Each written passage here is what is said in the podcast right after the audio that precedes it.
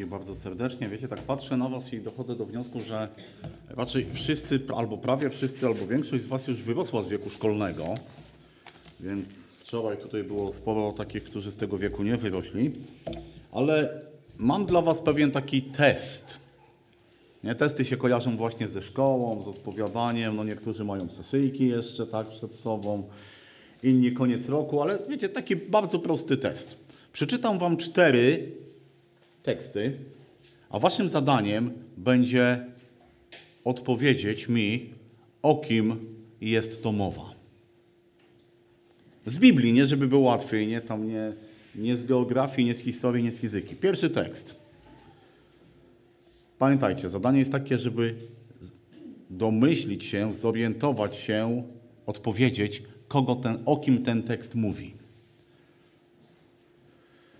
Pierwszy tekst. Albowiem Bóg nie patrzy na to, na co patrzy człowiek. Człowiek patrzy na to, co jest przed oczyma, ale Pan patrzy na serce. O kim jest to powiedziane? O Dawidzie. Bardzo dobrze. Drugi tekst. Czy zwróciłeś uwagę na mojego sługę? Bo nie ma mu równego na ziemi. Mąż to nienaganny i prawy, bogobojny i stroniący od złego. Dobrze. Trzeci fragment. Jednak sługę mojego za to, że inny duch jest w nim i on był mi wierny całkowicie, wprowadzę do ziemi, do której poszedł i jego potomstwo ją posiądzie. Kaleb. Dobrze. I czwarty.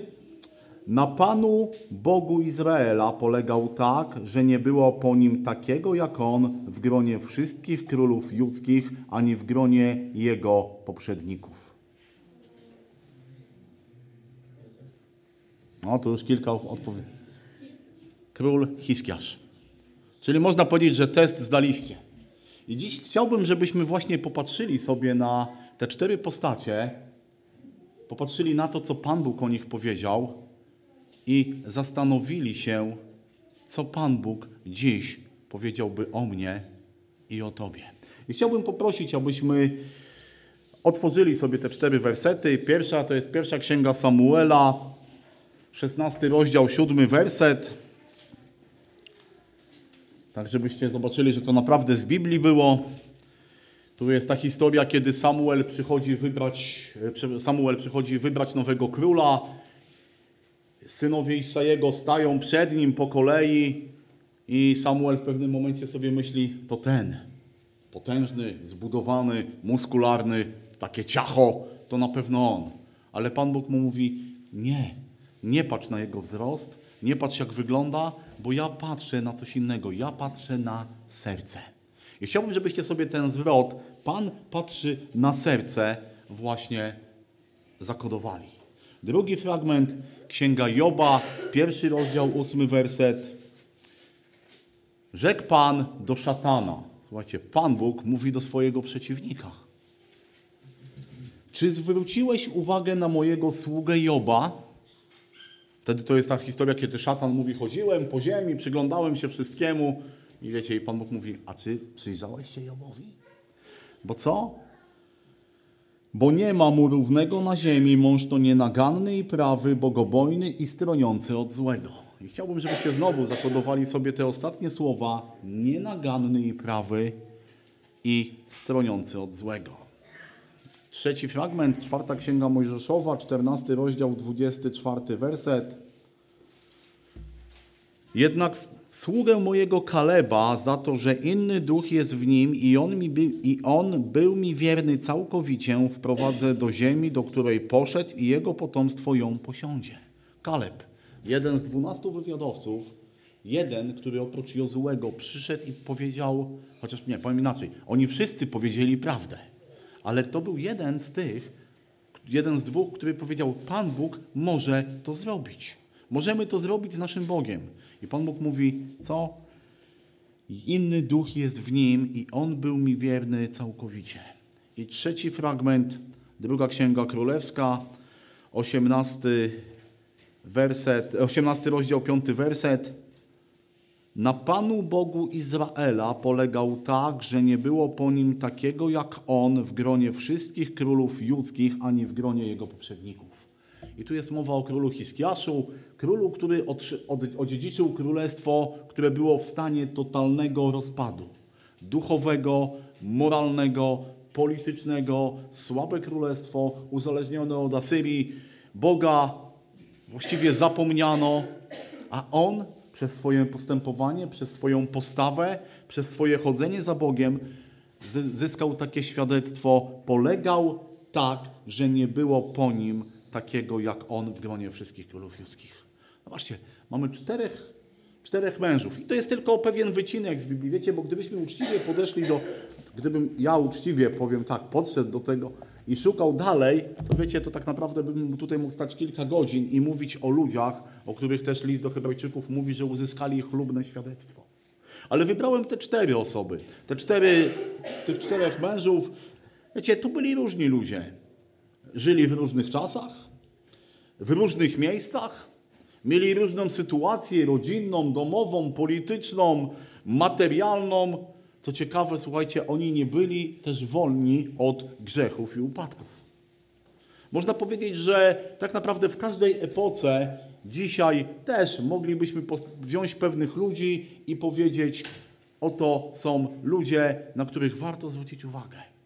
Wiecie, i te cztery cechy, te cztery osoby, oni mieli pewne cechy. O Dawidzie czytamy, że Pan Bóg patrzył na jego serce. Czy kiedyś zastanawialiście się, co to znaczyło? Co to znaczy, że Pan Bóg patrzy na serce? Wiecie, dla nas dzisiaj serce to jest taki ośrodek czego? Uczuć, miłości, tak? Mówi się, idź za głosem serca. Przestań myśleć, idź za głosem serca. Tak? Serce podobno walczy z rozumem. Nie? I serce to jest takie odpowiedzialne za takie wow. Takie, wiecie, takie wyskoki emocjonalne, tak? Jak tam, nie wiem, czy pamiętacie jeszcze w latach swojej niedawnej młodości, takie zakochania, takie impulsy, nie? To wszystko na co zwalaliśmy? Na głupie serce. Tak? Ale wiecie, w Biblii serce nie jest ośrodkiem uczuć. Kiedy w Biblii czytamy słowo serce, to nie oznacza, że to jest, wiecie, takie fiu-bziu, biegnę tu, tam, bo mi serce coś dyktuje. Nie. Serce w Biblii to jest, wiecie, takie centrum dowodzenia. I kiedy Biblia mówi o sercu, to mówi o miejscu, gdzie znajduje się nasza wola, nasze nastawienie, nasze zamiary. Jest to źródło naszych myśli, czynów, słów i działania. Jeżeli chodzi o to serce w naszym znaczeniu, to w Biblii wiecie, co za to odpowiada? Nerki. Więc kiedy czytamy o nerkach, to czytamy właśnie o uczuciach, ale kiedy czytamy o sercu, to czytamy o naszej woli, naszym nastawieniu, naszych zamiarach, naszych myślach, czynach i słowach. I wiecie, i Pan Bóg patrząc na Dawida, to właśnie nie widział takiego emocjonalnego pisarza, tylko widział człowieka, którego serce jest nastawione na patrzenie na Boga i na działanie w ten sposób, aby Bogu się podobać. Wiecie, Pan Bóg wybrał Dawida na króla nie dlatego, że miał taki kaprys, ale dlatego, że Dawid jako człowiek, Dawid jako mąż Boży był właśnie mężem według Bożego serca. I tak jak powiedziałem, wcale nie był bez wad. Wcale nie był bez winy. Pamiętamy historię Dawid, Betrzeba, Uriasz. Ale Pan Bóg patrzył na jego serce. Widział tam coś niesamowitego. Widział człowieka, który całe swoje życie, całe swoje myślenie, istnienie podporządkowuje pod Boga. Dalej mamy historię Joba. I tam powiedzieliśmy, że Pan Bóg powiedział o nim, że jest nienaganny, prawy, bogobojny i stroniący od złego. I wiecie, i nam się zapala od razu taka lampka. Kiedy słyszymy nienaganny, to znaczy, że co? Że bezgrzeszny. Ale nie. Wiecie, Job nie był człowiekiem bezgrzesznym. Jeśli dobrze czytacie Księgę Joba, to Job w pewnym momencie mówi tam takie słowa: czemu nie odpuszczasz mojego przestępstwa? Czyli był przestępcą. Czemu mojej winy nie przebaczasz? Bodajże 7 rozdział. Więc Job też był człowiekiem grzesznym, ale Pan Bóg mówi o nim nienaganny i prawy. Wiecie, i znowu musimy zastanowić się, co znaczy to słowo nienaganny. Otóż to słowo oznacza taką osobistą prawość. I ono jest powiązane ze słowem sprawiedliwość. I oznacza to, że Job wiernie trzymał się Bożych zasad, że robił to uczciwie, że miał uczciwe podejście do Boga, uczciwe podejście do ludzi i te cechy uwidoczniają się w tym, że był bogobojny i stroniący od złego. On był nienaganny i prawy. A więc on Boże prawo miał, tak jak wiecie, Żydzi mieli coś takiego, że mieli na swoich nadgarstkach i na czołach napisane fragmenty Bożego Słowa, tak? I kiedy się modlili, wznosili ręce, to można powiedzieć, mieli Słowo Boże przed swoimi oczami. Ale Job miał je wypisane na tablicy swojego serca. Boże prawa, Boże zasady i dlatego był nienaganny i dlatego o nim jest powiedziane, że był bogobojny. Wiecie, bogobojność to też jest taka cecha, która dzisiaj ludziom też się dziwnie kojarzy. No, bać się Boga. Ale banie się Boga to nie znaczy, że kiedy tylko zrobię coś złego, to muszę się chować, bo Pan Bóg mnie tam, wiecie, jak ten Zeus gromowładny walnie piorunem, ale bogobojność oznacza właściwą postawę wobec świętego, wszechmogącego Boga. Wiecie, my czasem sobie zapominamy, jaki jest Bóg. My zapominamy o tym, że to nie jest tylko Bóg pełen miłości, Bóg pełen dobroci, ale że On jest wszechmocny, święty i zasługuje na szacunek.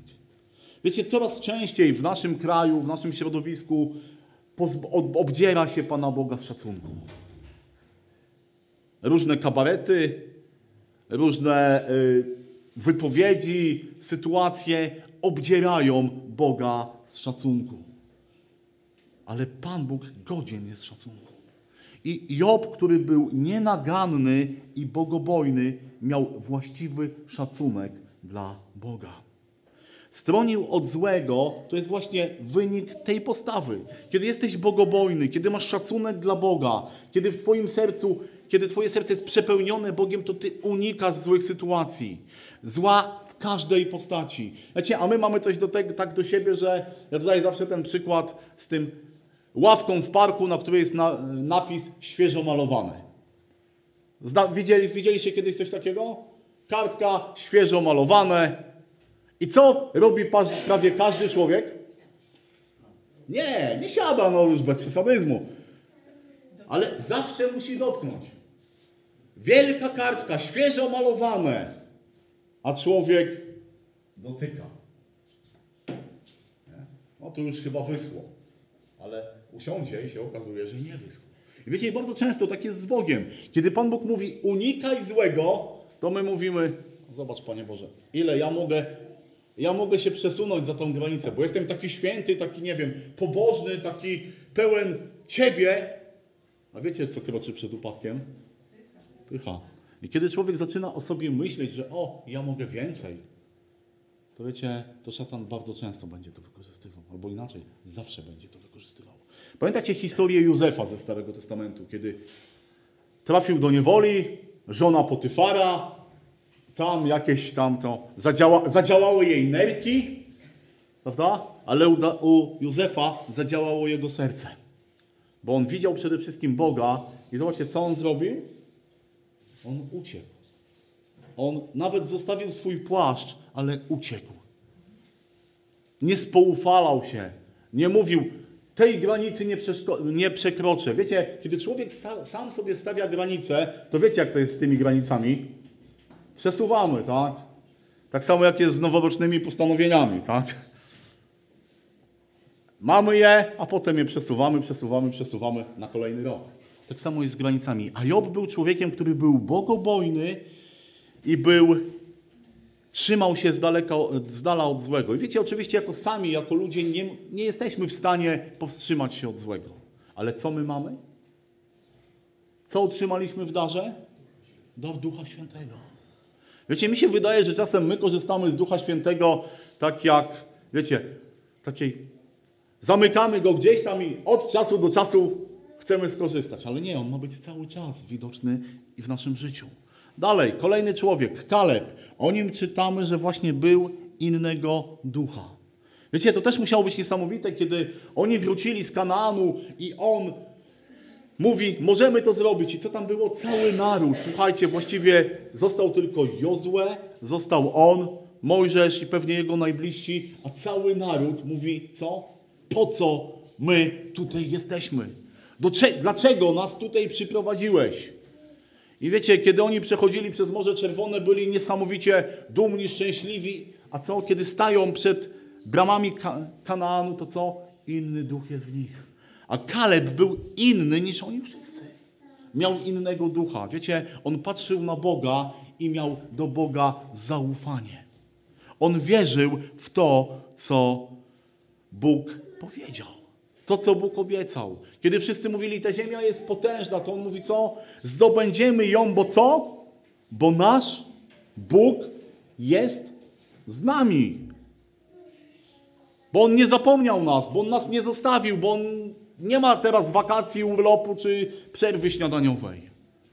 Inny duch był w nim. Wiecie, dzisiaj świat też ofiarowuje swojego ducha. I dzisiaj jest duch tego świata. I wiecie, i on wszelkimi możliwymi sposobami wchodzi do życia człowieka. Nasze nastawienie, to na co patrzymy, czego słuchamy, gdzie chodzimy, co robimy. Bardzo często chodzimy, jak chyba apostoł Paweł pisze, w modle tego świata. Ale przecież my mamy innego ducha. My, którzy są odkupieni przez krew Pana Jezusa Chrystusa, mamy innego ducha. Ducha Świętego. Czy pozwalam Mu na to, żeby On działał w moim życiu? Czy pozwalam Mu na to, żeby On mnie prowadził? Czy pozwalam Mu na to, żeby On mnie osądzał, korygował? Czy mówię, ja wiem lepiej. Kaleb był człowiekiem, który miał innego ducha. I wiecie, i to było widać. Na tle tego narodu, nie tylko w tym momencie, kiedy on stanął przeciwko całemu narodowi, ale pamiętacie, później przez 40 lat cały ten naród co robił? Chodził po pustyni. Za co? Dlaczego? Za karę, tak? Bo nie uwierzyli. Ale dlaczego robił to Kaleb? Znaczy Kaleb nie mógł powiedzieć, Panie Boże, to niech oni sobie drałują po tej pustyni, a ja wejdę do tego Kanaanu i poczekam na nich. Nie? Dużo lepiej, ale nie. On przez te 40 lat chodził razem z nimi. I ciągle ten inny duch był w nim. Bo kiedy już wchodzą, to on przyszedł do Jozuego i powiedział, czy pamiętasz, co Pan Bóg mi obiecał 40 lat temu? Wiecie, ja nie pamiętam, co wczoraj było. A on 40 lat chodził z tą Bożą obietnicą. Widział straszne tragedie w tym narodzie, ale jego duch był ciągle taki sam. Hiskiasz, tak jak już powiedziałem, król, o którym powiedziane jest, że szukał Boga i polegał na Nim jak nikt inny. Wiecie, Juda wtedy była bardzo słabym królestwem. Asyria była potężna i w pewnym momencie te wojska asyryjskie stają przed murami Jerozolimy i wysłannik króla mówi, niech Hiskiasz was nie zwodzi. Podbiliśmy tyle narodów. Dał mu list od króla i ten król go tam wyszydza, mówi, co ty możesz? Ty nic nie możesz, ty się lepiej poddaj. Dziękuj Bogom, że ja jestem taki łaskawy. I wiecie, co robi Hiskiasz?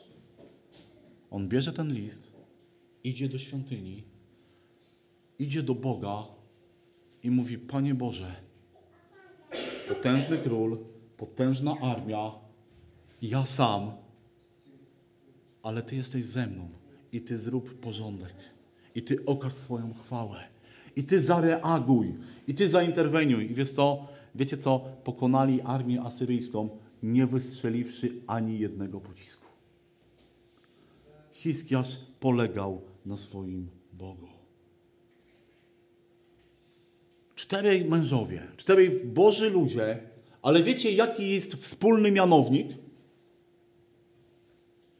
Oni, tak jak powiedziałem, słuchajcie, mieli różne dary, mieli różne cechy, mieli różne życie, różne czasy. Jaki był wspólny mianownik? To jest znowu matematyka, tak? Sprowadzamy do wspólnego mianownika. Co miał Dawid? Co miał Jozue, Kaleb, Hiskiasz, kim byli? Zwróćcie uwagę na jedną rzecz. Kiedy czytamy o Hiskiaszu, o Jobie, Pan Bóg mówi, czy zwróciłeś uwagę na kogo? Na sługę mego Joba. Kiedy czytamy o Kalebie, to Pan Bóg mówi, ale kogo? Sługę mojego Kaleba. O Dawidzie w jednym z psalmów, ja nie podałem tego wersetu, zapomniałem, miałem to zrobić, ale mam go gdzieś zapisanego. Słuchajcie, na pewno mam go zapisanego. Psalm 89, 21 werset. Znalazłem Dawida, sługę mego, namaściłem go świętym olejem moim. Wiecie, współczynnik tych wszystkich rzeczy, o których mówiliśmy, tych czterech osób, było to, że oni byli sługami. I wiecie, dzisiaj w Kościele wiele mówi się o służbie, o sługach. Wielu ludzi mówi o kimś, to sługa Boży. I oby tak było. Czasem my sami ludzie o sobie mówią, ja jestem sługą Bożym, ja jestem tym czy tamtym. Ale wiecie, co tu jest niesamowite? To nie ktoś inny powiedział o Dawidzie, Jobie, Hiskiaszu, to jest sługa Boży. To nawet nie oni sami powiedzieli, oto ja, Dawid, sługa Boży. Wiecie, kto to o nich powiedział? To sam Bóg. To nie była opinia innych ludzi. To nie była ich własna opinia. To Pan Bóg, patrząc na nich, powiedział, to jest mój sługa. To Bóg powiedział o nich. Wiecie, i tak jak mówiłem na początku, zacząłem się zastanawiać, a co Pan Bóg dzisiaj, teraz mówi, powiedziałby o mnie. Gdyby była taka sama sytuacja, że szatan przychodzi do Boga i mówi, przeszedłem całą ziemię, to czy Pan Bóg mógłby popatrzeć na mnie, na ciebie i powiedzieć, a czy zwróciłeś uwagę na mego sługę, czy na moją służebnicę? Wiecie, dla nas dzisiaj też słowo sługa jest takim troszeczkę słowem, jakby to nazwać, niewygodnym, takim troszeczkę passé, takim, nie wiem, niemodnym, nawet może uwłaczającym, tak? Ja to zawsze mówię, no, dzieci nigdy się nie chcą bawić w podwładnych, tylko zawsze w dowódców i w księżniczki. Ale dzisiaj, kiedy myślimy o Biblii, myślimy o Bogu, myślimy w koncepcji sługi, bycia sługą w Nowym Testamencie, to wiecie, musimy dojść do jednego bardzo ważnego wniosku.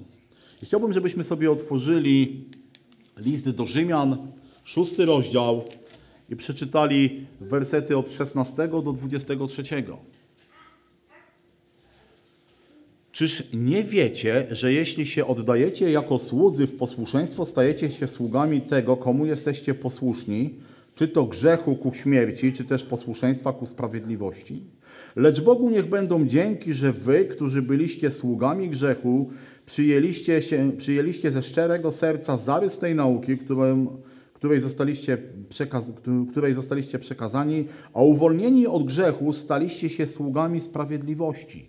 Po ludzku mówię, przez wzgląd na słabość waszego ciała, jak bowiem oddawaliście członki wasze na służbę nieczystości i nieprawości, ku popełnianiu nieprawości, tak teraz oddawajcie członki wasze na służbę sprawiedliwości ku poświęceniu.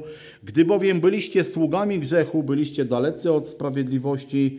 Jakiż więc mieliście wtedy pożytek? Taki, którego się teraz wstydzicie, a końcem tego jest śmierć. Teraz zaś wyzwoleni od grzechu, a oddani w służbę Bogu, macie pożytek w poświęceniu, a za cel żywot wieczny. Albowiem zapłatą za grzech jest śmierć, lecz darem łaski Bożej jest żywot wieczny w Chrystusie Jezusie, Panu naszym. Wiecie, i kiedy mówimy o służbie, kiedy mówimy o służbie człowieka, który jest chrześcijaninem, który jest nowonarodzony, który jest odrodzony, który jest pojednany z Bogiem, to wiecie, nie ma tutaj miejsca na rozważania, czy jestem sługą, czy nie jestem. Czy chcę być Bożym sługą, czy nie chcę być Bożym sługą. Nie ma miejsca na tego typu rozważania. Wiecie, to nie jest tak, że my sobie możemy usiąść i rozważyć sobie za, rozważyć sobie przeciw i stwierdzić, dobra, to ja będę od jutra Bożym sługą, pójdę do pastora, starszych i powiem, kochani bracia, kochany bracie, ja chcę być sługą Bożym. I wtedy pastor czy starsi powinni powiedzieć, hurra, halleluja, Bogu niech będą dzięki, masz taki zakres w zborze, będziesz robił to i to. Nie. Wiecie, bo koncepcja służby w Nowym Testamencie jest zupełnie inna. Nie, powiem tak, nie ma tematu, czy jestem sługą w kontekście nowonarodzonego chrześcijanina. To nie to, że możesz, ale nie musisz być sługą. Bo kiedy jesteś nowym stworzeniem, kiedy jesteś pojednany z Bogiem, to tak jak czytaliśmy w liście do Rzymian, co tutaj widzimy? Że my stajemy się sługami. My po prostu jesteśmy. Zobaczcie, apostołowie, kiedy zaczynali pisać swoje listy, to co piszą? Paweł, sługa Jezusa Chrystusa. Kiedy piszą do zborów, to piszą do nich jako do sług. Chrześcijanin jest sługą. Czy mu się to podoba, czy nie? A wiadomo, że to się musi podobać. Nie ma wyjścia. Jesteś chrześcijaninem i stajesz się sługą. Jak Dawid, jak Job, jak Kaleb, jak Hiskiasz, jak wielu, wielu innych. I te cechy, które oni mieli, są z automatu, można powiedzieć, u ciebie. Ponieważ masz Ducha Świętego. Ponieważ jesteś nowonarodzonym chrześcijaninem. Nie masz wyboru, będę służył Bogu, czy nie będę. Jestem sługą, czy nie jestem? Nie. Jesteś. Koniec, kropka. Biblia, Nowy Testament nie ma koncepcji chrześcijanina, który nie jest sługą. Jesteś sługą. I wszystkie cechy, które ma sługa, masz w swoim życiu. Masz je pokazywać, masz je wykorzystywać. Wiecie, i znowu następuje to pytanie, ale jakim jestem sługą? W Nowym Testamencie jest pewna przypowieść. Ona się nazywa przypowieścią o talentach. Nie wiem, czy pamiętacie, czy kojarzycie już tą przypowieść. Ewangelia Mateusza, 25 rozdział, od 13 do 30 wersetu.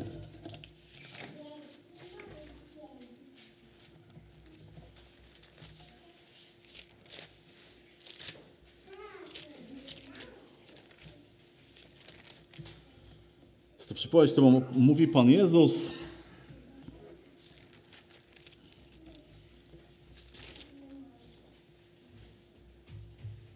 Czuwajcie więc, bo nie znacie dnia ani godziny, o której Syn Człowieczy przyjdzie.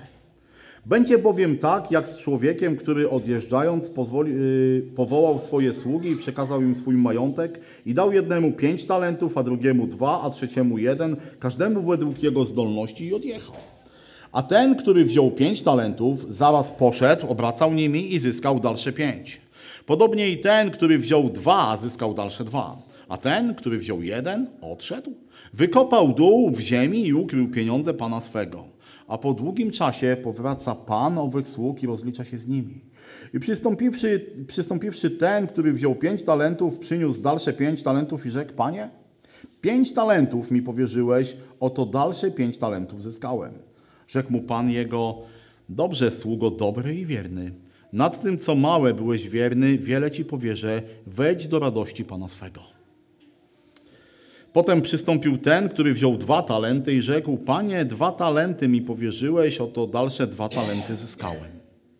Rzekł mu Pan jego, dobrze sługo, dobry i wierny. Nad tym, co małe byłeś wierny, wiele ci powierzę, wejdź do radości Pana swego. Wreszcie przystąpił i ten, który wziął 1 talent i rzekł, Panie, wiedziałem o Tobie, żeś człowiek twardy, że żniesz gdzieś nie siał i zbierasz gdzieś nie rozsypywał. Bojąc się tedy odszedłem i ukryłem talent Twój w ziemi, oto masz to Twoje. A odpowiadając rzekł mu Pan jego, sługo zły i leniwy. Wiedziałeś, że żnę gdzie nie siałem i zbieram gdzie nie rozsypywałem.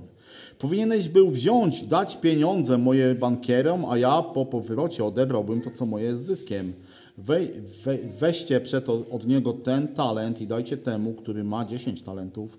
Każdemu bowiem, kto ma, będzie dane i obfitować będzie, a temu, kto nie ma, zostanie zabrane. A nieużytecznego sługę wrzućcie w ciemność zewnętrzną, tam będzie płacz i zgrzytanie zębów.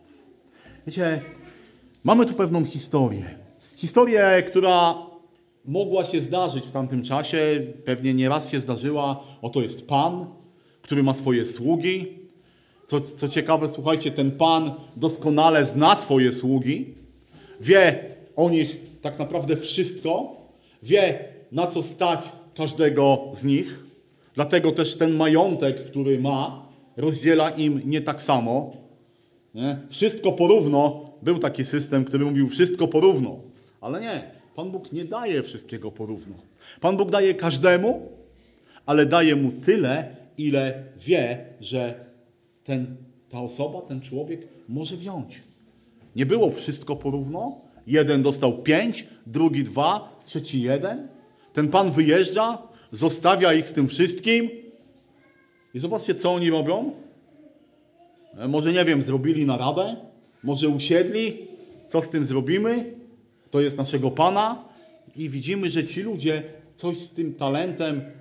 Ten talent to tak naprawdę była pewna miara kruszcu, z którego robiło się pieniądze, ale to już jakby taki temat poboczny. Skupmy się na tym, co oni z tym robią. Oni zaczynają tym obracać. Oni wiedzą, że dostali to od Pana, że Pan im to powierzył i oni zaczynają tym obracać. Czytamy, że pewnie dali to bankierom. Gdzieś tak zacząłem zastanawiać, czy nie ryzykowali trochę. Wiecie, jak to jest z tymi bankami. Ale wiecie, oni wzięli, zaczęli tym obracać, zaczęli tego używać, zaczęły pojawiać się pewne efekty. Nie wiem, czy oni spotykali się ze sobą i opowiadali o tym, dzielili się. Myślę, że jak byli sługami w domu jednego pana, to wiecie, musieli się spotykać. Bo tak mniej więcej też to wyglądało, że ta służba się spotykała i była razem. Mogli mówić, a słuchaj, ja zrobiłem to, ja zrobiłem to, ja zrobiłem to. Mogli wymieniać się, nie wiem, pomysłami, spostrzeżeniami. Byli razem, dzielili się tym, inwestowali. Po pewnym czasie widzimy, że ich Pan powraca z dalekiej podróży, po długim czasie. Bierze ich do siebie, zaprasza i pyta. Jak to wygląda? Jak wyglądają moje interesy? I jeden z nich mówi, tyle dostałem, tyle ci przynoszę. Drugi mówi, tyle dostałem, tyle ci przynoszę. I co usłyszą? Sługo dobry i wierny. Wejdź do radości swojego Pana. I przychodzi ten trzeci. Słuchajcie, on też znał Pana. Bo to on mówi, wiedziałem, jaki jesteś. Wiedziałem, czego się po Tobie spodziewać. Wiedziałem, czego Ty ode mnie oczekujesz. I co zrobiłem? Dostałem? Nie zgubiłem. Oczywiście, że nie zgubiłem. Dostałem i Ci oddaję. Tyle, ile dostałem, tyle Ci oddaję. Mówię, może gdyby zgubił, to bym mógł się bać, ale tutaj, Panie, oddaję co Twoje. I co słyszy? Sługo zły, leniwy, nieużyteczny.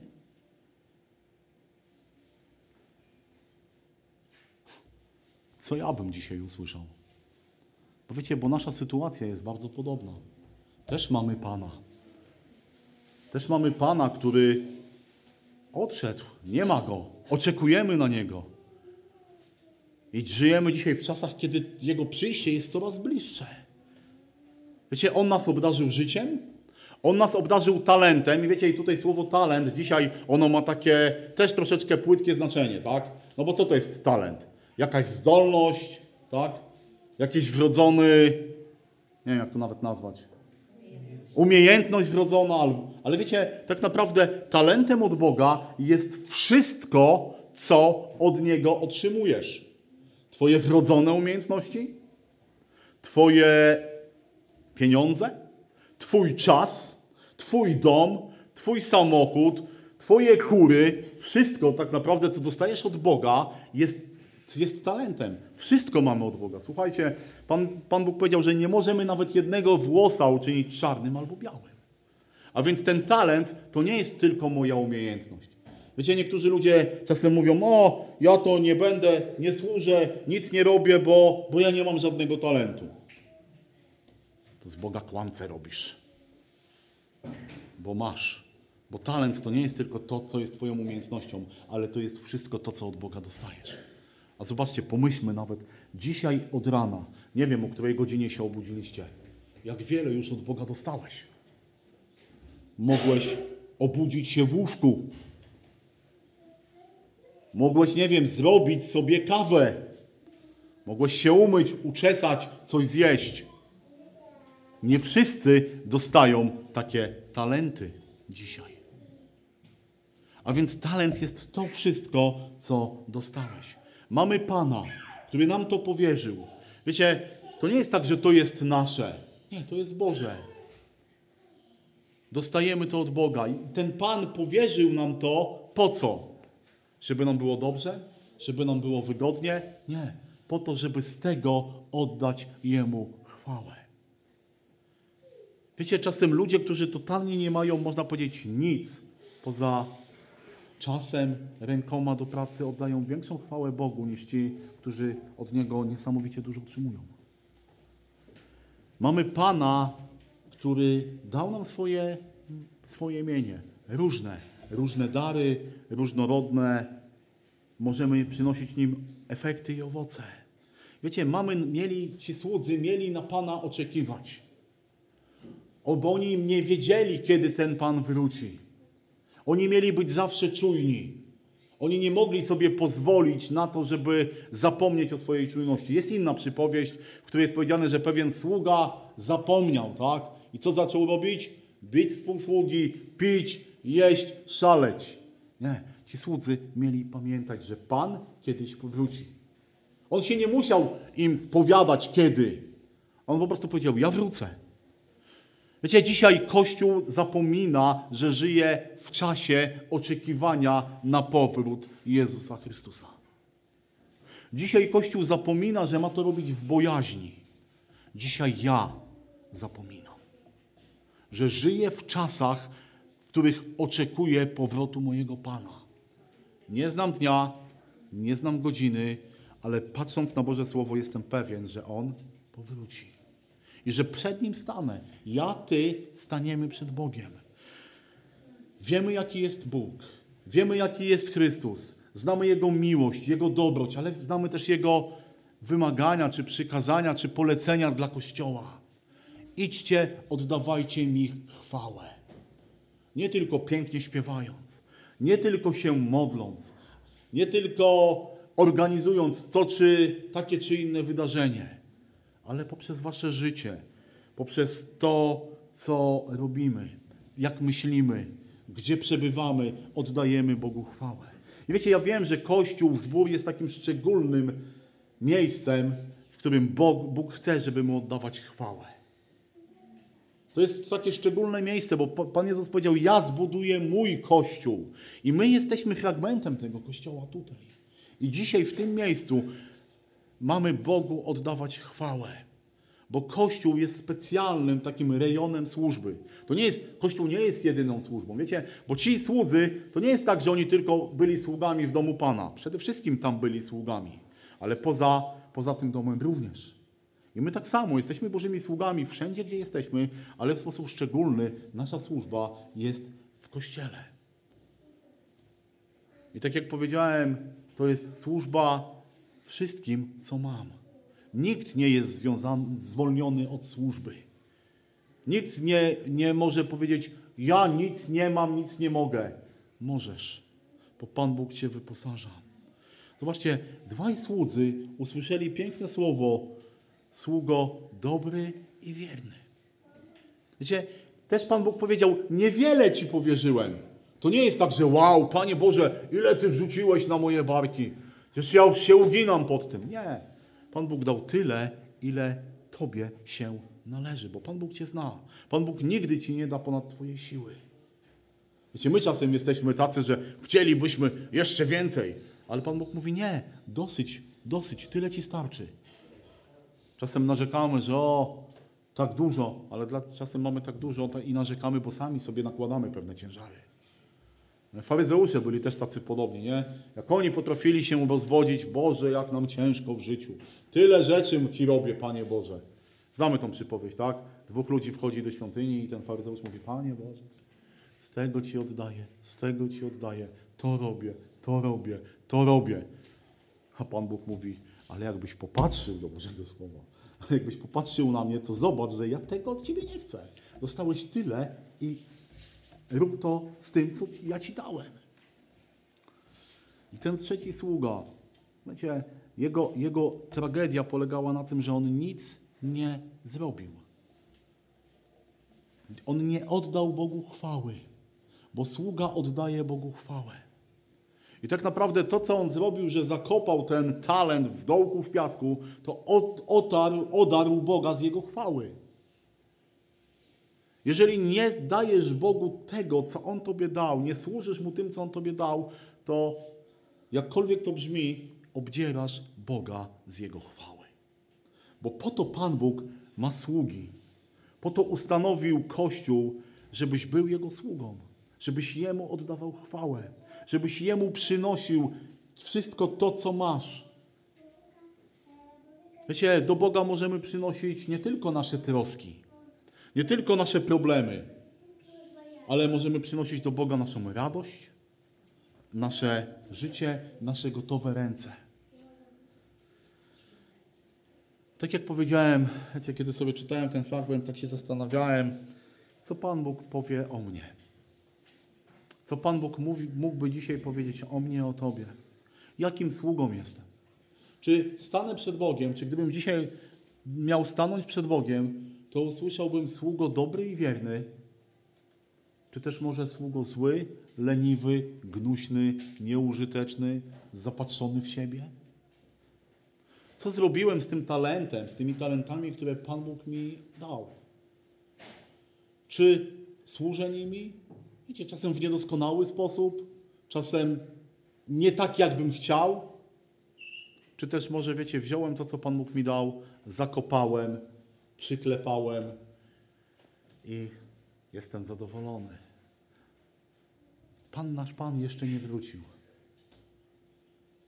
Może najwyższy czas, żebyśmy wykopali to, co zostało zakopane.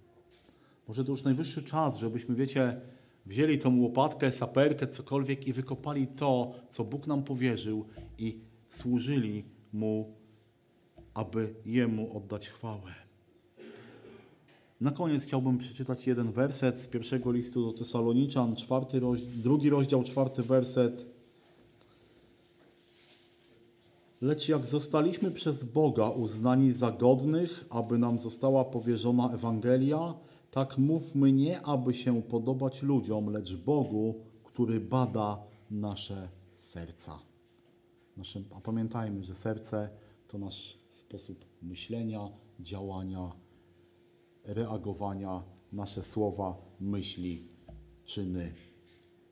Niech On to bada i niech to przynosi Jemu chwałę. W moim życiu, w Twoim, w życiu Kościoła. Amen.